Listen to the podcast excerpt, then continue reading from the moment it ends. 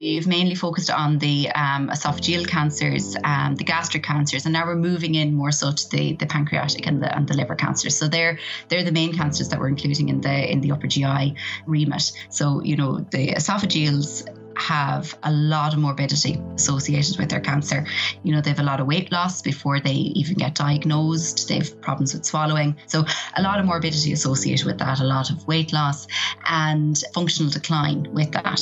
Um, Post operatively, major changes in um, nutrition, major changes in um, absorption, problems with uh, weight loss, and with that, big functional decline. It came from that recognition that this group are very complicated, have a lot going on, um, and are very understudied.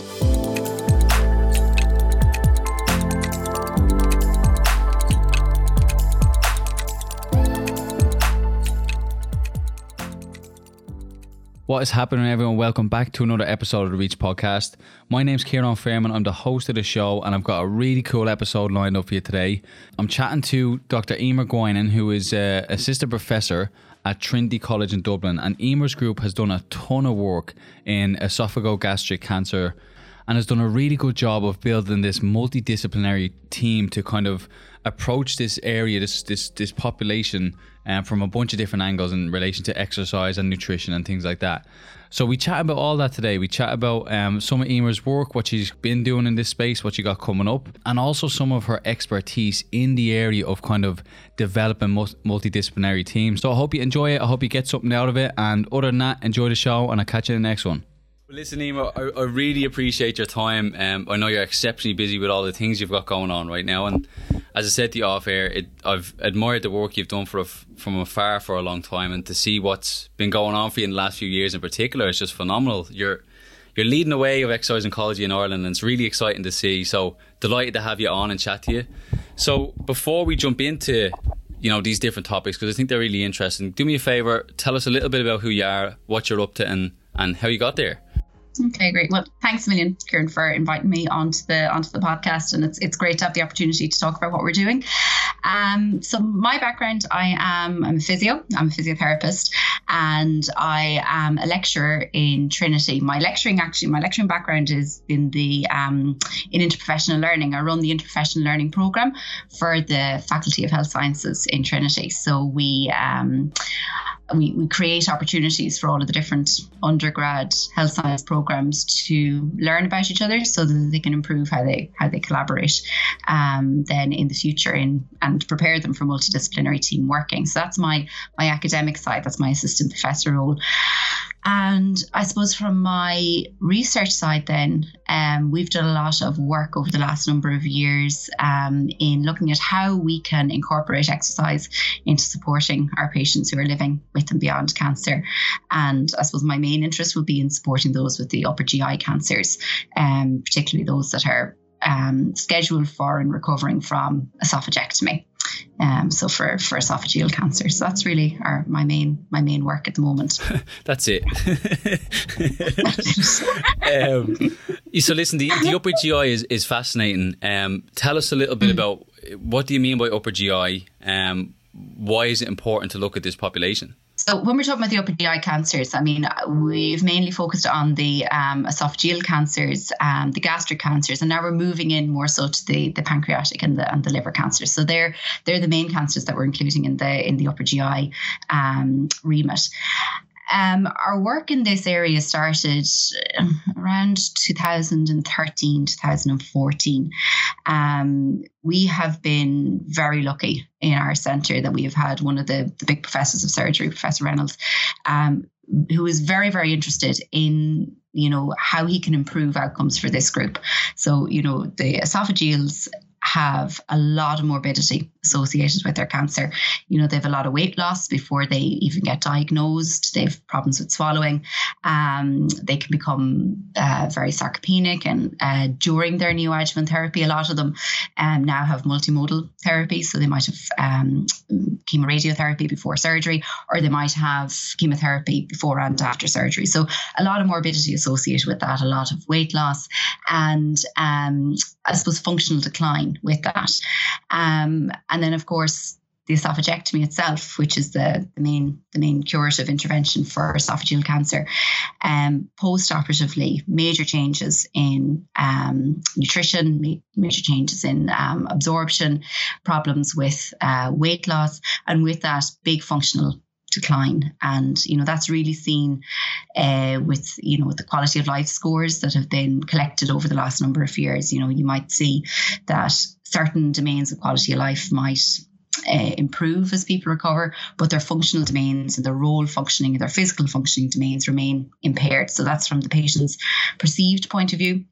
And we did a little bit of quantitative work where we looked at that, and you know we could see big differences um, between our esophageal cancer survivors and our um, and I suppose match controls and things like that. We see that they, they have a lot of impairments. So they're really they're a very complex group. They've all this nutrition complexity going on, um, big understudied functional impairments with that.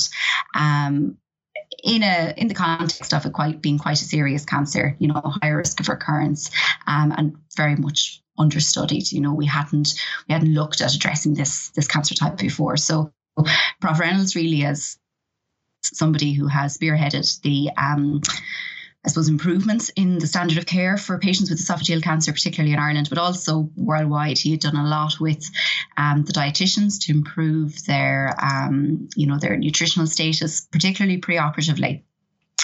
And he had increasing interest in, well, okay, well, how can we, how can we address other domains of quality of life that are impaired here, in particular their physical status, because I suppose he recognised they weren't they weren't getting back to normal. They were getting back to a level of recovery, but they needed a lot more um, to really optimise their their um, their their quality of life. Um, so we we did a little bit of work with them, and you know we recognised that this weight loss and this malnutrition was one of the biggest barriers that patients reported and experienced to you know actively engaging in their their activities of daily living and their their normal activities uh, once they got into survivorship. So working closely with dietitians was something that was very important to us as well. So i suppose that that creates, you know, the, the picture as to wh- when we started looking at this, um, it came from that recognition that this group are very complicated, have a lot going on, um, and are very understudied and very much driven by the by the professor of surgery who really wanted to do his utmost to try and improve his out- the outcomes for this group. So that's that's why we that's why we looked at this group as a as a starting point. I think it's it's fascinating in just seeing the trajectory of that in that these kind of issues can present before a lot of the, the diagnosis and treatments then are mm-hmm. often worsened by that and then the road to recovery is so much you know harder and longer mm-hmm. to get back to that kind of preoperative status and and as you mentioned like the complex dynamic between nutritional status and energy and the ability mm-hmm. to do activity you know it, it mm-hmm. I, would imagine you're kind of looking at and going of course we have to combine different areas to come together yeah, yeah, absolutely. I think there's two things. I think you know the the um you've got that that balance there, that that energy balance, and the need to you know incorporate your dietetic colleagues when you're prescribing exercise to make sure that's that balance is there. But also, I think from the patient's perspective, you know they they experience such complicated and debilitating symptoms afterwards. You know, a lot of malnutrition, a lot of mal- malabsorption. Um, we've done some work with the surgeons for, you know, things like alteration in gut hormones and things like that. So they become you know it, it takes over you know how they eat when they eat you know things like dumping syndrome and how that impacts you know how they can how they can actually eh, participate in their in their normal daily lives so they become quite fixated on that. And it's something that needs to be addressed um, before they can, or in tandem with any kind of exercise prescription because otherwise it's just you know what I'm, I'm really just trying to get my my nutrition side focused. I can't focus on anything else. And you know concerns about weight loss and things like that because they can lose a dramatic amount of weight. And um, it can be very worrying. And I suppose when they come back to clinic you know that's what the focus is on. It's on weight and it's on you know the on, on eating on feeding. So exercise and getting back to doing any kind of activity isn't on their radar and isn't on their family's radar. So um, we we need to we need to acknowledge that and work with that in order to try and get them exercising again. and uh, you can kind of appreciate why you know if you look at like that type of mm-hmm. treatment schedule all the symptoms and then if you're someone who mm-hmm. who isn't comfortable or, or you know not a regular exerciser and then we come in and say look we've got to change your diet and do all this stuff and really focus on this and we got to exercise and we got to get you going out mm-hmm. to the gym three times you know that's a lot to take on board on top of everything yeah. else that a, that a cancer diagnosis yeah. brings so with the the weight loss is the emphasis then on um, weight maintenance or is it on weight gain? Is it is it kind of like stabilize the weight loss, or are you trying to put them in a surplus and, and put back on weight? So when the dietitians are working with it, I, it really depends on what the patient themselves is presenting with. So even within this restore protocol, we leave the dietetic um, piece very individualized. So for some patients, it can be it can it's it's weight gain you know they they've lost a lot of weight and they're they're trying to they're trying to gain weight again um i suppose during treatment obviously you know that focus on maintaining weight or prevention of weight loss you know during that neoadjuvant treatment piece to try and stop getting to that piece but certainly in our in our restore trial when we're when we're past all of that um for, for some patients it's trying to gain weight again. For other patients it's trying to um, improve how they can eat. So, you know, when they eat, the timing of eating, size, uh, portion sizes, the types of foods that they eat. Um, and there can be a lot of education around that so that the, f- the food that they take on is actually being absorbed properly. Um, and others need far more complicated um, dietetic input to address absorption issues um, that that may arise. So it's it's very much tailored. We did have one or two patients where weight loss was the was the goal, um, but that was the exception rather than the norm. Um, but for a lot of patients, it's around at least maintaining, if not gaining, a little bit of weight one of the things that I kind of struggle with myself is is because this field is so complex and you're dealing with the nutritional considerations, alterations in gut and absorption, all that stuff, mm-hmm. then the physical limitations and the comorbidities that everyone is getting such an individualized program that you're it's trying to find that balance between like the the kind of strict RCT and homogenous sample versus if you aim for that, you're mm-hmm. never going to do the trial in the first place because yeah. there is such heterogeneity yeah. across the board. Um, and the challenges that come up every day with these different cases is just, yeah. you know, lots of uh, learning opportunities.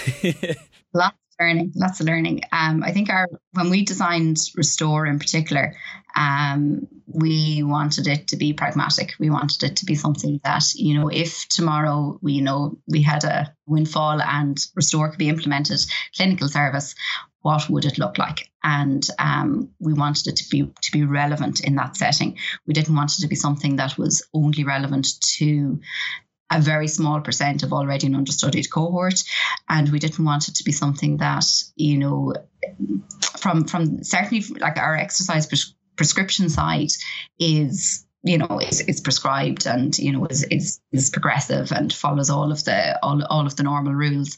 But the dietetic side if we were to say, well, only those who require weight gain management, I mean, you're just slashing your your cohort again, and it's it's how relevant is it?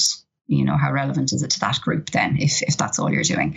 So, um, no, our our dietetic side is individualized dietetic counselling, and is very much responding to to the needs that the, that that person um, presents with. Let's let's dive into the restore trial and, and talk about um, how you designed it, why you designed it that way, and what are you looking at? Yeah. Okay. So Restore started, well, Restore stands for Rehabilitation Strategies Following Esophagogastric Cancer. It's now extended to include lots of other upper GI cancers, but we still like, we still like the Restore piece. So we're, we're staying with that. uh, so Restore started in um, around tw- uh, 2014, 2013. We, we originally put the grant together for the Health Research Board in Ireland. And at that time, we, like that, as I said, you know, Professor Reynolds was, you know, really the, the spearhead here. You know, he was the one that said, look, I want my patients to be, to be studied and came to us looking for that. And I think that's, that was key. You know, mm, that's really important yeah. as to how it worked. Um, so we worked with him. So we worked with surgery. We worked with our colleagues in um, dietetics. We worked with the um, upper GI translational oncology group. So the scientists, and we all sat down together and we devised a protocol that I suppose, addressed a lot of the needs. There was very little in the literature. So some of the scoping work that we've done informed what Restore looked like.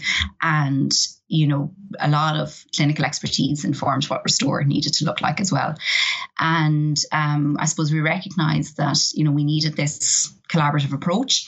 We needed to have um, physio exercise prescription. We needed um, dietetics in with their, their nutritional advice.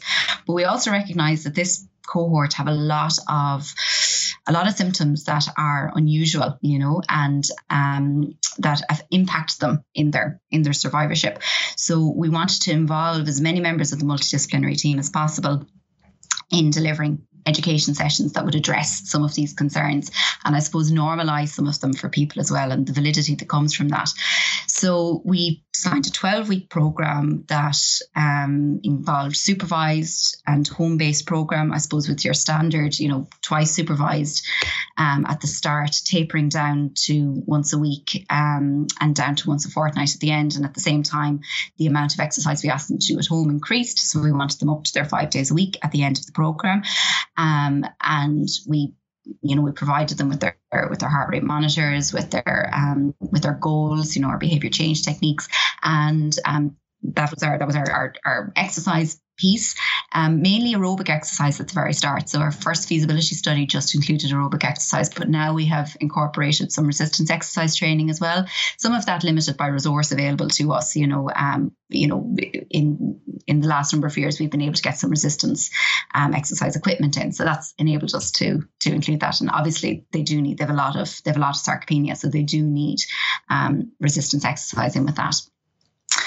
Um, so that's the, the exercise side. With that, we decided that the most clinically real and appropriate approach would be to have um, individualized dietetic counseling. So, you know, patients come in, they're seen by the dietitian, you know, they're scheduled in and around their exercise class. So it's one visit and they're seen as often as they're need as needed. Everyone's seen at least um, seven times, but if they need more, they get that. Um, and it's very much driven by the by the patient and, and what they present with.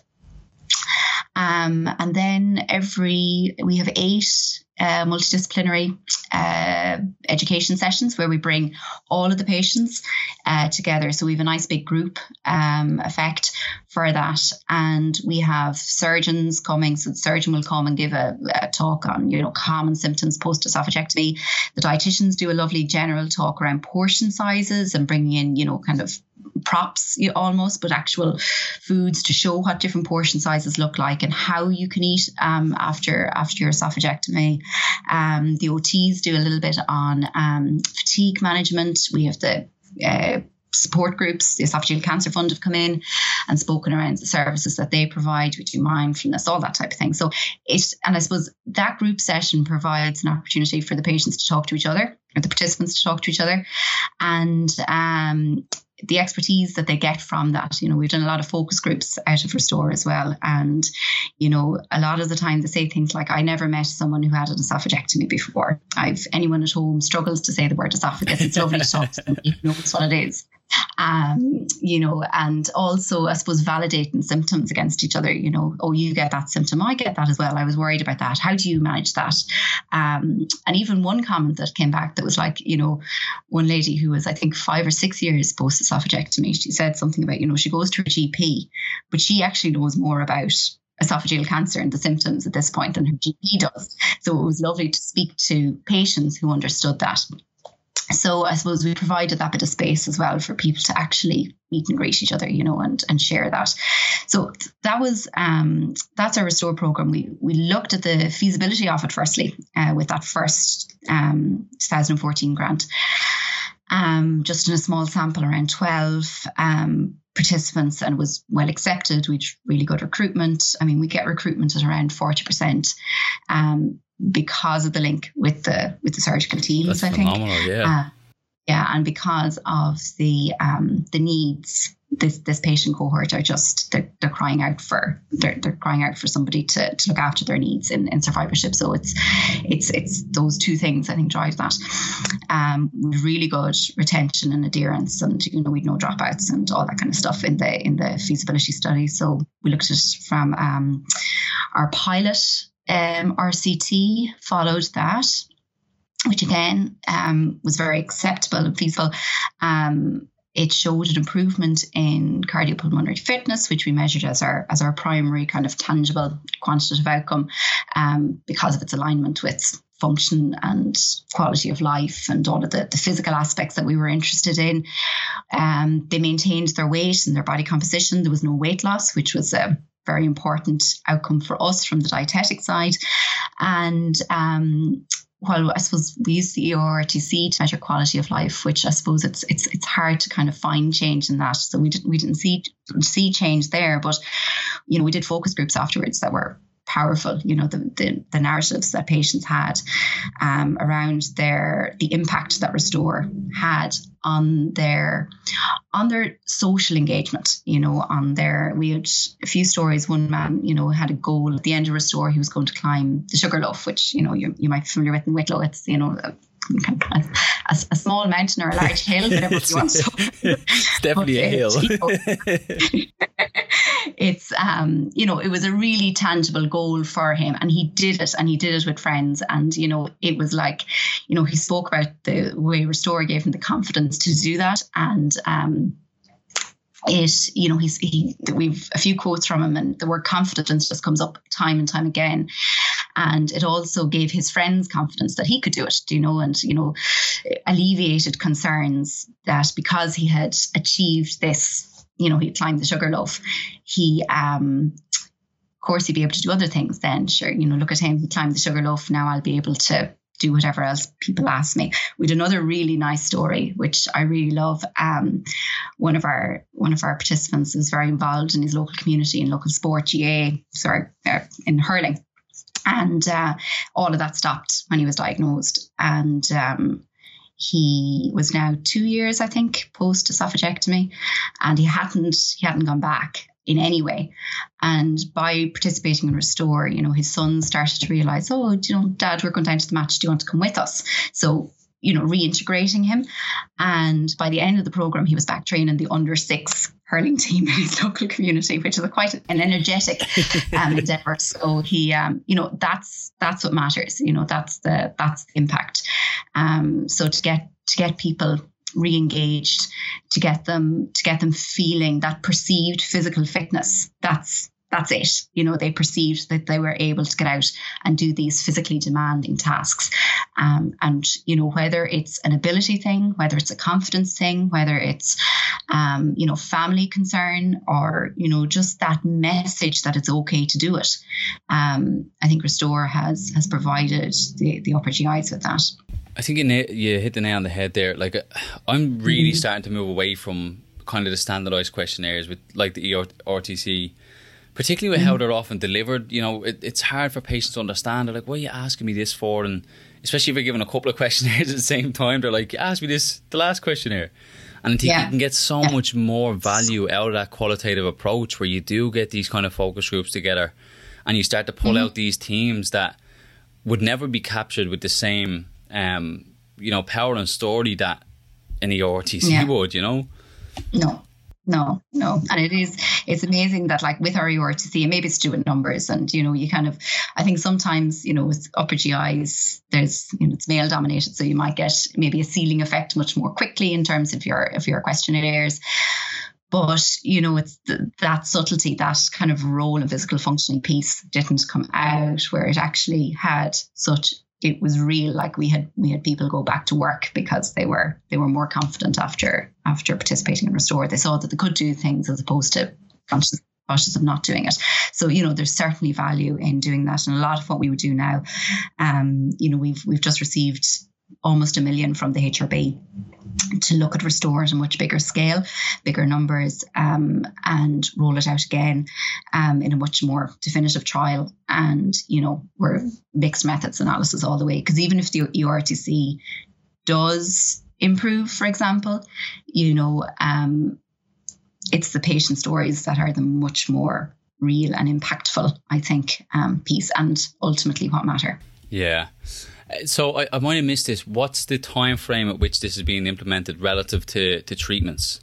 Yeah, yeah. So they they need to be at least three months post post surgery. So most of them, anyone on the magic regimen will be will be finished um, at that point. With our feasibility, um, we study. We were we were liberal. We just said you know whatever whatever time frame we'll try and get people within two years but you know if we can people experience symptoms you know there's data there to say that people are still um, experiencing problems up to five years post. So, you know, depending on how recruitment goes, um, and that balance between a homogenous group and you know what's real in the in the world, um, we we may extend that up.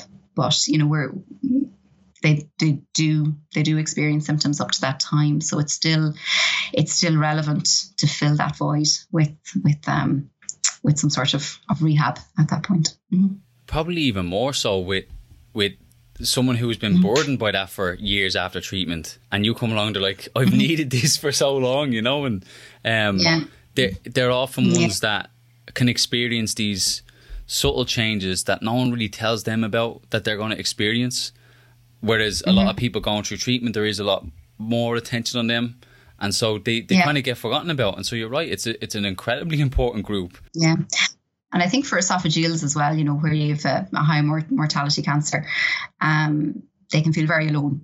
You know, they are, gosh, I'm still here five years and I've, I've not met anyone else. And it's so valuable for them to have that to come, to come back to. Yeah. So this is really interesting to me because a lot of kind of these these recent calls around prehabilitation can you talk to what you would think that would look like and if it would be feasible and what challenge you would anticipate if someone said, look, we want to do a prehabilitation trial in esophageal cancer mm-hmm. to, to, try and mitigate these? Yeah. Do you see that as something that's feasible? Do you see any challenges with that? Oh yeah, yeah. There's loads challenges, but it's also feasible. Um, so our PRE-HIIT program has just received funding from the HRB, and the it's the the MRCG in Ireland is a medical research charities group, and our, our partner charity is the Irish Cancer Society. So it's a it's a kind of a joint funding program. So we're we're looking at this at this question as well, I suppose, in recognition that our esophageals come to us later and they they really need something beforehand. I suppose the few things with the with the esophageal cancers in particular um, and the gastrics, a lot of them can get preoperative um, chemoradiation okay, and chemotherapy, um, depending on the on the regimen that they're on. But more and more, we're seeing like multimodality approaches, you know, where they it's it's combined um, a, a com- combined chemo radio plus plus surgery. So I suppose you have an opportunity there during their during their new neoadjuvant therapy um, to exercise and to prevent decline and try and support people through that. So it gives you that that longer window Typically, then patients come back um, after their neoadjuvant therapy. They they go back to clinic, they're restaged, and they are then given their date for surgery. And typically, you're looking at maybe two or three weeks there, um, and that's your real window of opportunity where you know you, somebody is focused right now. I'm going for surgery. They're they're in the right the right headspace for that, and um, that's your window to optimize fitness, I suppose, as your as your primary indicator for that. There's you huge challenges with, with with actually implementing it then in practice. We're not like the UK and Ireland. We we don't have that. They have a very strict KPI in the in the UK where they have to between decision for surgery and surgery date. They have a very short time frame. We don't have that. Um, there's you know there's still a, a, rush to get or not a push to get people um, to surgery as soon as possible without delays. But there is a little bit of leeway there for prehab. So I worked with um, a group a number of years ago in U- UMC Utrecht, um, looking as part of this prepare trial, looking at inspiratory muscle training um, as a preoperative um, intervention to reduce, I suppose, after esophagectomy, you can get a lot of morbidity, even though we have cancer care um, for esophagectomy move to your centers of excellence where you have your big multidisciplinary team involvement which is you know largely focused on reducing post-operative morbidity. But even then it's it's associated with higher morbidity than a, than a lot of other um, uh, cancer surgeries. Um, so prepare was very focused on reducing post-operative pneumonia with inspiratory muscle training. And I suppose inspiratory muscle training has the advantages of giving somebody a handheld device. It's very feasible. You can do it at home, um, no burden of appointments and things like that. Um, but unfortunately, it wasn't shown to be effective. it didn't it while in uh, preoperative inspiratory muscle strength improved it didn't impact postoperative outcome so that said to us that okay we need to we need to do something that's a little bit more higher level here and around the same time, we had done some feasibility work looking at preoperative high intensity interval training um, in those scheduled for colorectal cancer and uh, for colorectal cancer surgery and um, thoracic surgery. And it was shown, you know, despite concerns it was feasible. We could we could get it get it done with good collaboration with the with the surgical teams, um, and you know there were some promising results from that as you know a method of improving preoperative fitness in this really short window of time. So our I suppose our current work, our PRE-HIIT program, is trying to look at that in more detail. So we have um, we have funding for an RCT where we're going to uh, prescribe two weeks of preoperative high intensity interval training, um, for at least two weeks of preoperative HIIT training uh, prior to esophagectomy um, and um, thoracotomy for lung cancer, and see if it can improve as a primary outcome preoperative fitness we won't have the numbers or the funding or the budget to look at, you know, post-operative outcome um, in a meaningful way, but we will collect that data um, and have a look at it um, from a, from an exploratory point of view. Um, and we'll do a big feasibility analysis around that as well, and look to see well is this is this something that's that fits within the clinical pathway? Is it something that's going to be relevant? We're actually comparing it to um, more a kind of an active control type arm, which uh, patients come to a much less intense, much less regular exercise program um, that's been de- delivered with the with the clinical service. Not as high intensity, you know, more of a moderate intensity um, aerobic exercise program, but with a lot more um, advice and um, I suppose education and smoking cessation and that type of thing. Um, so it'll be interesting to see, you know, is which has the which has the the the bigger impact on patients. So that's our that's our our work there. But yeah, prehab is is needed definitely for that group where they've they've high morbidity, but not without its challenges to get it in. Yeah, I've no doubt. Just trying to put yourself in in the mind frame of someone who's who's signed up for that trial of getting mm-hmm. the diagnosis, wrapping the head around that, and then going, oh, by the way, now you have to do this exercise program, and you got surgery into, you know, it's it's a lot to yeah. take on. Um, I think yeah, that's, that's, what makes it so exciting as well. Yeah, that's so important. We're I'm a big believer in um, PPI. Uh, public and patient involvement, and we'd have a lot of patients informing what we do um, in terms of our design, our, our information leaflets, um, but particularly our recruitment approaches. And that was something that came through was you know when you're recruiting people for prehab you know what um, you need to get get into their their mindset. They've just been told they're going for major surgery. While it's not a huge surprise because they've been, you know, they've been on this journey for a little while. You need to be mindful of that in terms of how you deliver that information, um, and how they're how they're going to perceive it and where they're going to prioritize that in the context of you know major surgery is happening as well. And I suppose that fear that if I do this exercise, will my surgery be delayed? And it's very important that we have everyone on board that no, it's it's that's not that's not the purpose here. The purpose is to optimize you for surgery so that your recovery isn't delayed. Are there thresholds in Ireland whereby if they're so, so low fitness that they won't go ahead with surgery? Uh, no, not not as far as I'm aware. Um, in terms of those the the the, the algorithms with the with the lungs, there there may be with the esophageals. Um, with the esophageals, no, I haven't seen anybody who hasn't gone forward for surgery because of low fitness concerns. They would take a little bit more time to optimize them, but normally, I suppose with the esophageals, normally it's their nutritional status that might be more problematic as opposed to like we wouldn't we wouldn't do CPETs routinely um, for our for our esophagectomy patients. They would all have their PFTs done. Um, but it would normally be weight loss and malnutrition um, preoperatively um, that would be the, the, the, the barrier to proceeding to surgery or the need to optimize more more completely. Um, but we would normally do CPETs um, for the for the um, for the esophageals. So with the with the Restore trial, have you seen anything outside of comorbidities and, and physical limitations, anything unique to esophageal cancer that is affecting your exercise prescription or anything that you un- unanticipated has come up and you're like, geez, we didn't think of that? The I think once we get over once we get over the initial concerns around around weight and weight loss, um, once once we can kind of that's that's an education piece and i think having the dietitian on board is a, is a big comfort to patients on that.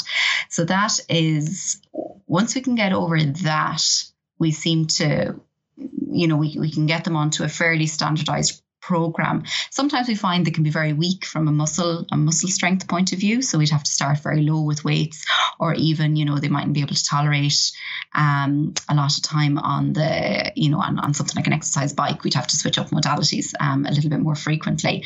Um, and some may have, you know, kind of restricted range of movement pieces around, you know, if they have the, the thoracotomy, um, so might have restricted range of movement to the upper limb um, from that. But to be honest, once we once we can get them on board with with um, you know get over the the weight loss piece, they tend to they tend to follow as per as per what we would what we would expect. Um, again, I think there's a little bit of clinical reasoning going on in the background where we would we would work with them individually, any aches and pains and things we would, you know, change change up modality and and see what what we can do and and work them around it. Um, and that's the only other piece then that has been the barrier has been, you know, with these patients, you know, they come in and they're supervised by us and then they go home to do their exercise program and their families have grave concerns about them going out for these walks or going out on the bike or whatever it may be. So there's a there's been a, a piece around that that has been has been quite protective. But um, for the most part, we can we can manage them as per normal.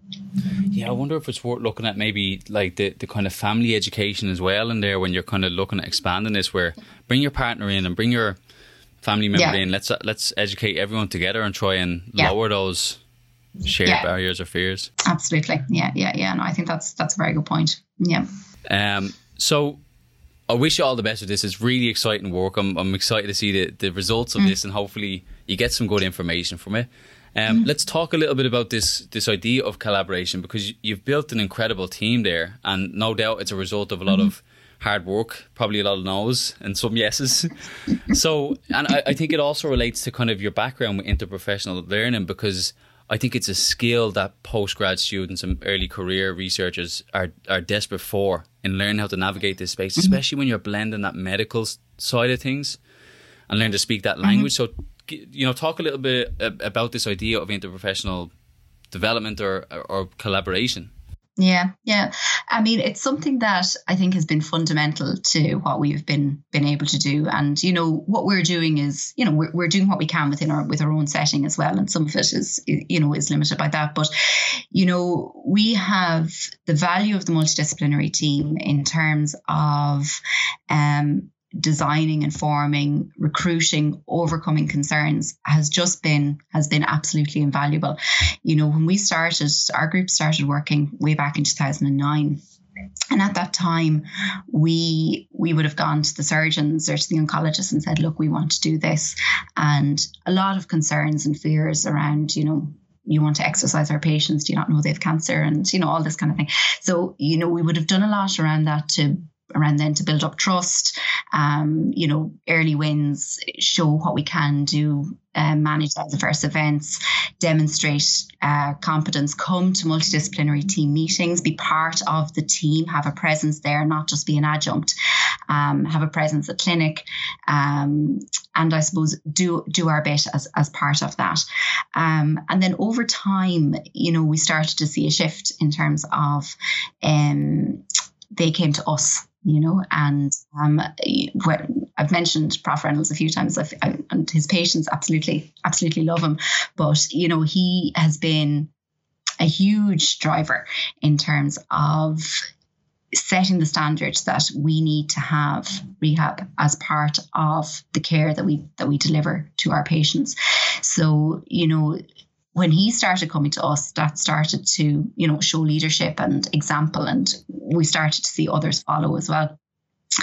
Um, I think when we started, particularly Restore, we came from a very clinical standpoint where, you know, a lot of us were, were physios, work had worked clinically, and were interested in well, what's real to the patient? What does their pathway look like? And how can we design a research program that, you know, blends with that and that would like that could be implemented tomorrow if if you know if we were lucky enough. Um, so we would have brought a lot of people on board at that time um, from different backgrounds and different professions and um, brought them together and tried to design something together and try and do things in as clinically normal uh, a way as possible. Um, outside of that, I mean, when, when you think about, let's say, interprofessional learning and what, what we aim to do for the undergraduate students um, across the board, not just in terms of cancer, but in terms of collaboration within the healthcare environment. There's a lot of emphasis on knowing your own role, so knowing your own scope of practice and what you what you bring to the team, understanding what others do and respecting what, what others do. And a lot of the time we can have a lack of knowledge about what others do we can feel threatened where there's overlapping roles, for example, instead of embracing that as a you know, an added expertise. Um, so there's there's a, a, a, piece there where we we actually need to know more about what others do. Um, so again, our, our, our cancer work would have done a lot of that. We do a lot of outreach to other um, to other professions. I do a lot of you know study days for nurses. You know, talking about exercise and cancer and any opportunity we get like that to try and normalize the exercise message because patients trust their nurses so much and if they're if they're reinforcing the message, well, then, you know, we'll have we'll have better likelihood of engagement and success. Um, so that there's that piece. In addition to, you know, all of the fundamentals around, you know, your good communication and respectful communication and good teamwork practice. But I think fundamentally we need to understand what everyone does.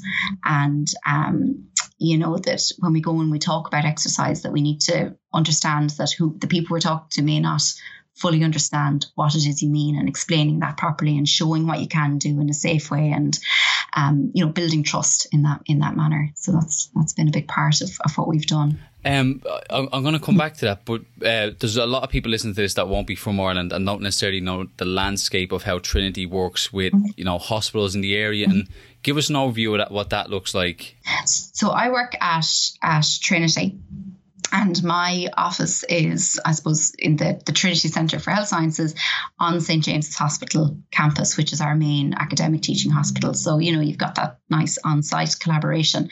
And in the in recent years, we've been working towards um, developing Ireland's first National Cancer Institute. So, the Trinity St. James's Cancer Institute, which recently got OECI accreditation, which is great. So, I suppose that's, you know, we'd have a lot of, of crosstalk between the two. And we were aiming, you know, aiming high aiming to build, you know, our, our comprehensive cancer centre um, under that Trinity St James's Cancer Cancer Institute umbrella. So that creates um, a foundation for our, you know, for our, our clinical and academic and research collaboration as I said, that, that's the first National Cancer Institute. Um, in, I think it was 2000 and 2006, I suppose under, yeah, under the, gosh, I'm confused now about the year of the cancer strategy. But under the last cancer strategy, the um, we, we reorganized our cancer services in Ireland, and that has been very significant in terms of improving the um, diagnostics, the treatments, the outcomes for patients. So instead of having cancer care um, distributed amongst lots of different regional hospitals, it is centralized to eight specific cancer centres um, around the country, with four in Dublin and others around um, in, in Galway and Limerick and, and Cork and Waterford. So that has been very, very important in terms of how cancer care is centralised and how we can, I suppose, build research programs that are aligned with those particular cancer centres. And a lot of those cancer centres would have academic affiliations in terms of um, ourselves in Trinity or um, the likes of UCD or, or, CSI as well, which are the other two, the other big um, universities in Dublin and, of course, Galway and Cork as well. Um, so more recently, the latest cancer strategy, uh, the 2017 one, has looked at, I suppose, okay, now we have our reorganized cancer service, our, our cancer centres. Um, how and we've all these we've we've improved outcomes and we've lots more survivors. For the first time, our new cancer strategy now talks about survivorship and talks about um, optimizing survivorship care. There's a whole chapter dedicated to it within the strategy. And we have um, our survivorship manager within the National Cancer Control Programme within Ireland as well. So it's it's on the agenda for the first time. And that has given us a platform from which we can, you know, strategically align a lot of our work um, and collaborate a lot with the with the NCCP on that.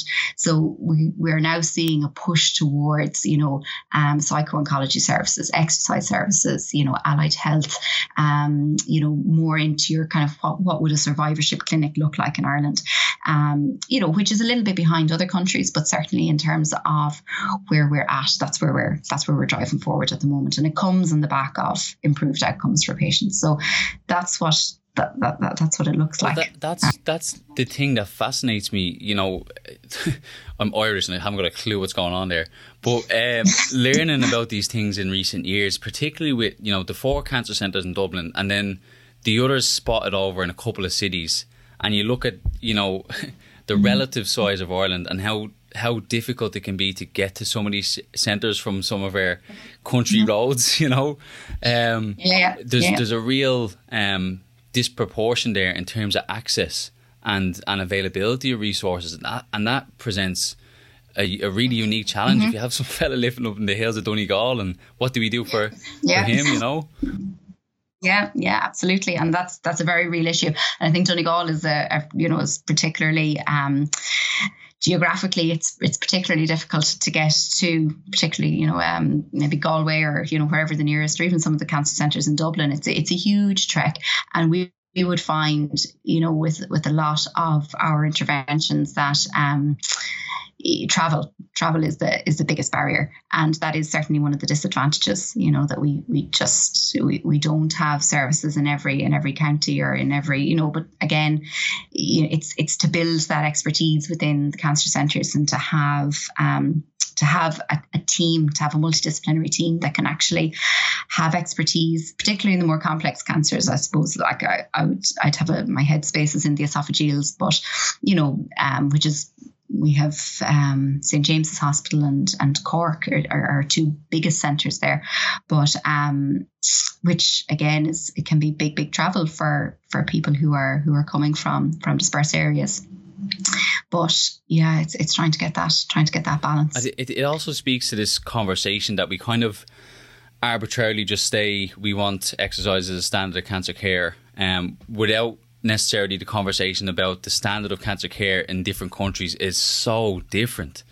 You know, in Germany, mm-hmm. exercise is a standard of cancer care. You know, yeah. compared to the likes of mm-hmm. Ireland, where it's it's now starting to to be developed at that level where we're talking about comprehensive cancer centres and we haven't even defined what mm-hmm. standard care is to then build off it and then the infrastructure and funding and mm-hmm. resources is going to be different yeah. I, I, think that's what yeah a, a, lot of us when we're kind of getting into this, we look at these bigger labs that are in the states and in Canada. Are, they're just machines, and it's really inspirational yeah. to look at that. But what we often miss is the hard work that has taken to get to there. And I think you're a, a shining example of that. To go from where you were in 09 in the space of a decade to now have this team, I think it's it's phenomenal. And stop being Irish and playing it down. I, th- I, think what, what you have done, and the, the, the team you have built, and what you've got coming up is is really fantastic. Yeah, yeah. Well, thank you. Yeah, I, am very Irish, so I can't. I can't take a compliment. uh, it's so awkward.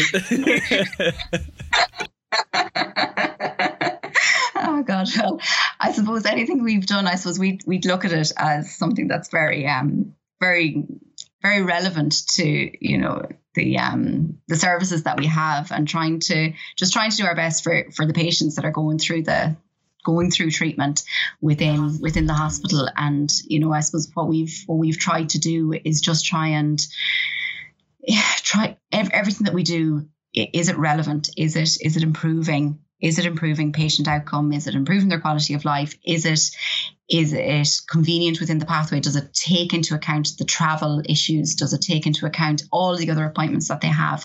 Um, so we've, and I, I, think that has helped us in terms of how we've built because, you know, we're, we're working with the with the MDT and um, you know we're we're just really trying to trying to get people on board and and and just trying to make it as patient centered as we as we possibly can. I think I think that's important in reinforcing. You know, we as ex phys or nutritionists want to be doing the hands-on stuff really quickly, and we want to do it now. And you have to keep your eye on the end goal when you realize there's so many meetings, there's so much administration. The time to build that trust and those connections mm-hmm. can take a long time, but mm-hmm. if it's done right and done respectfully, that gives you the platform where you can really, mm-hmm. you know, do all the things that you're looking to do, but the, mm-hmm. the hard work in the initial phase is is is yeah. really really difficult. You know. Yeah, yeah, and it is slow, and I think it's it's like anything. I think I've learned from my interprofessional learning role as well because I'm trying to align. You know, it's all about working with other professions, and you know, we try to create opportunities for undergrad students to learn um, with, from, and about each other. So we try to, you know, get maybe the the I don't know the physiotherapists and the the dietitians together for a session. I mean, when you start trying to align you know timetables you might only have one actual oh, yeah. Time to when you get people together. Um, but but try and use that whatever you can do you know those those small wins um, and that is applied across the board whether it's interprofessional learning or whether it's um, whether it's you know the, the cancer survivorship piece um, those those those small wins and building trust building relationships and showing the value you know if we do something do it to the best of your ability. Do it where it's patient centered. Do it if it's in IPL. Do it where it's student centered. Do it in a way that is going to have a meaningful, a, very tangible impact, so that you use that time to the, to the best of your ability. And you know, from there, hopefully things will things will grow as well. That's what we've that's what we've tried to do. And like progress can be slow and you know all of that, but it um and it, it can feel a little bit local at times as well. It can feel like we're, you know, we, we, we make great changes in St. James's, but even with, a, you know, um, within Ireland, we could do more and we could do more outreach into the community as well. Because, you know, one big problem we have is that people finish on Restore and they did need that close, that, you know, um, close supervision and close context at the at the at the time. But once they finish restore, they should be going into their community and out and you know exercising in in in more locally. And you know how do we do that? How do we overcome some of some of the barriers that we see there? Because again, we don't have a big community network in Ireland for cancer for any other chronic disease. So you know it's it's about utilizing all of the resources it's that collaboration piece as well. I mean collaboration from my point of view isn't just within the hospital but it's it's into the community services as well. And you know we've we've such rich resource there. It's trying to recognize that and and you know use that effectively. It really is it it's you're scaling a business ultimately. You know what i mean? Like the going from the, the early days where you're doing all this yourself and you're slowly building out your team. How do mm. you now manage this as as a lecturer with the interprofessional course, mm-hmm. managing all these different trials and all these different teams, how how do you mm-hmm. how do you do it? Not sure. Um, we've we've a brilliant team. I mean, we really do. In terms of the, you know, we we have um, I mean, in terms of our, our restore program, we have a, a, wonderful project manager. I mean, Linda O'Neill is just, she makes me look disorganized. She's super. And uh, we have two brilliant postdocs. We've Gráinne Sheill and we've, we've uh, Kate Tiffany, who are both in that ideal space of working half time clinically and half time um, half time in research. And that allows for that kind of seamless integration between, you know, we know what's going on in clinical practice. They're all informed. We're not getting anyone's, you know, we're working with as opposed against or in parallel to um, any kind of uh, developments from the clinical service side. Um, so we're really lucky with the with the the senior team that we have, and they really keep they keep everything going, and they're you know they they're um they're very committed, and we're we're we're very very lucky with them. Well, it's it's exciting to see how much you have grown so far, and and. Mm. Oh, the, the master's program. Tell us a little oh, bit yeah. about that. Yeah, yeah what's you, you you've grown so much. You're trying to educate other people. Yeah, yeah.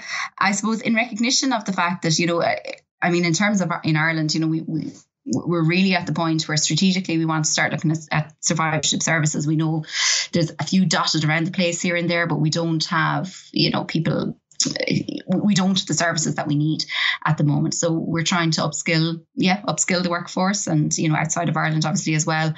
Um, so our masters in cancer survivorship is again it's a collaborative type masters. It um oh, largely physiotherapy and occupational therapy um, leaders on the on the course committee for that and i'm part of that course committee.